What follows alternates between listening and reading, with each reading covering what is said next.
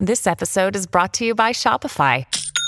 Forget the frustration of picking commerce platforms when you switch your business to Shopify, the global commerce platform that supercharges your selling wherever you sell. With Shopify, you'll harness the same intuitive features, trusted apps, and powerful analytics used by the world's leading brands. Sign up today for your $1 per month trial period at shopify.com slash tech, all lowercase. That's shopify.com slash tech.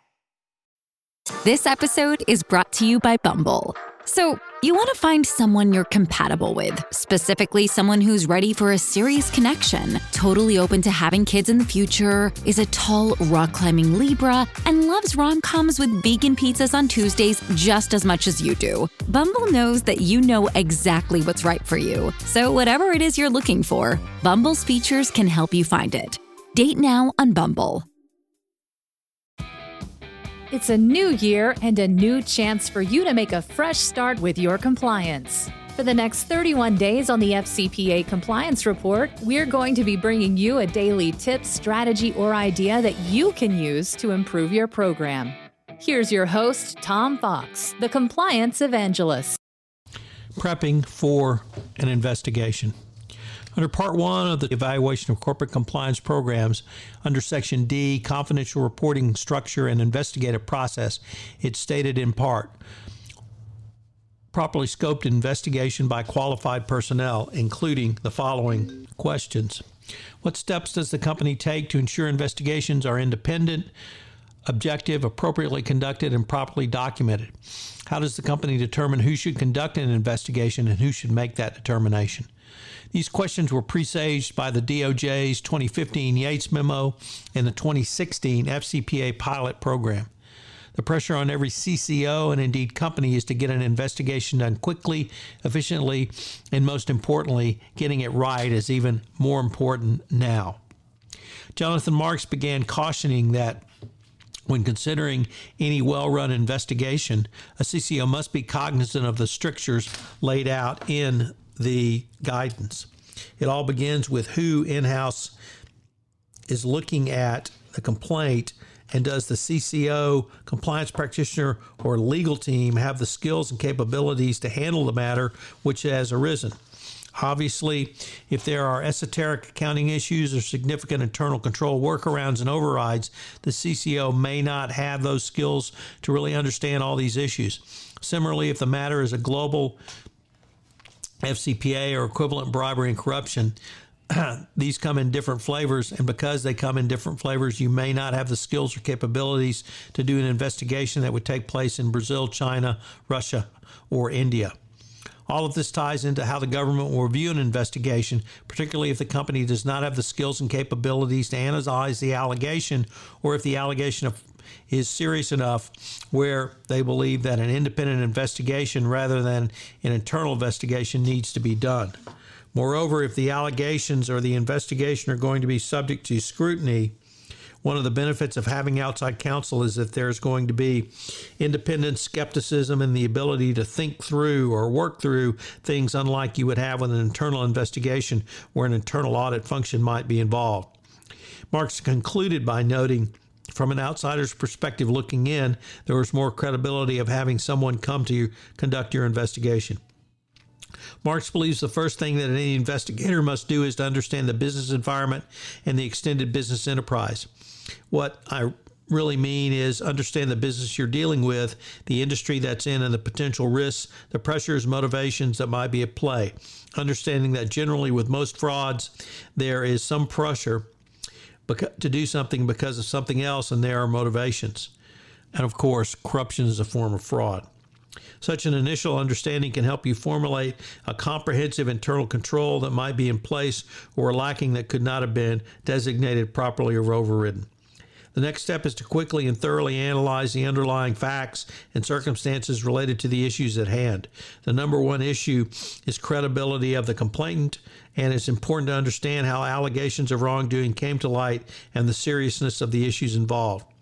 At this initial state of the inquiry, that would include such questions as what people say, what are people saying has been happening, and what is the individual saying happened. If you know the background of the complainant, you should investigate that, or rather, if you don't, how long have they been with the organization? What is their role? Are they credible? Have they complained before? If in fact this was either a whistleblower allegation or a tip. At this early assessment, you should also consider the possible legal and financial implications of any such allegation. If you determine it is serious at this early structure, you should always consider your internal crisis management team. If the organization does not have one, you should consider retaining an expert. Crisis management doesn't mean necessarily a crisis has happened. It means, in fact, we are in crisis mode, and how does that impact the company? So, thinking about these issues and knowing what to do, in fact, if you're in a crisis mode, is ultra critical. I think crisis management is totally underplayed. I think many organizations don't have an appropriate crisis management plan. If something goes bad, the organizations could be struggling to figure out how to deal with it.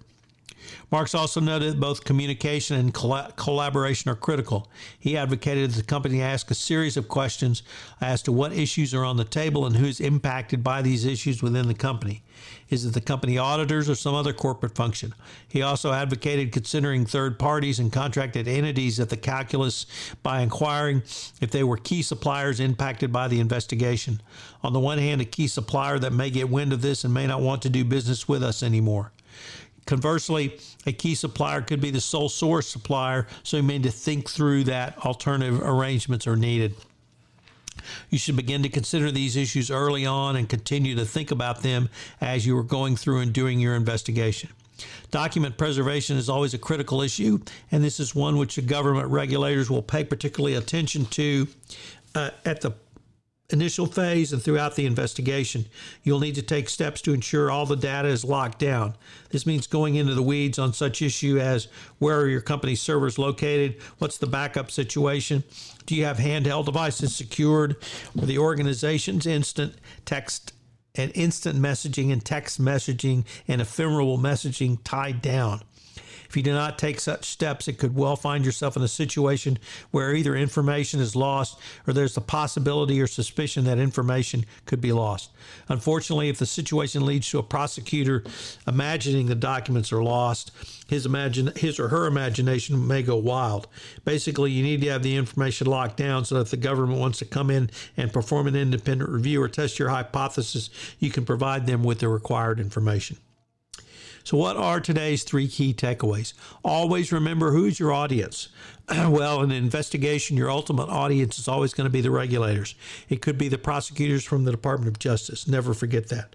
Number two, you must understand the business environment and extended business enterprise. This means third parties or perhaps other stakeholders. And number three, communicate and collaborate in an investigation as these are critical. So you should begin early and continue to do so throughout the entire pendency of the investigation.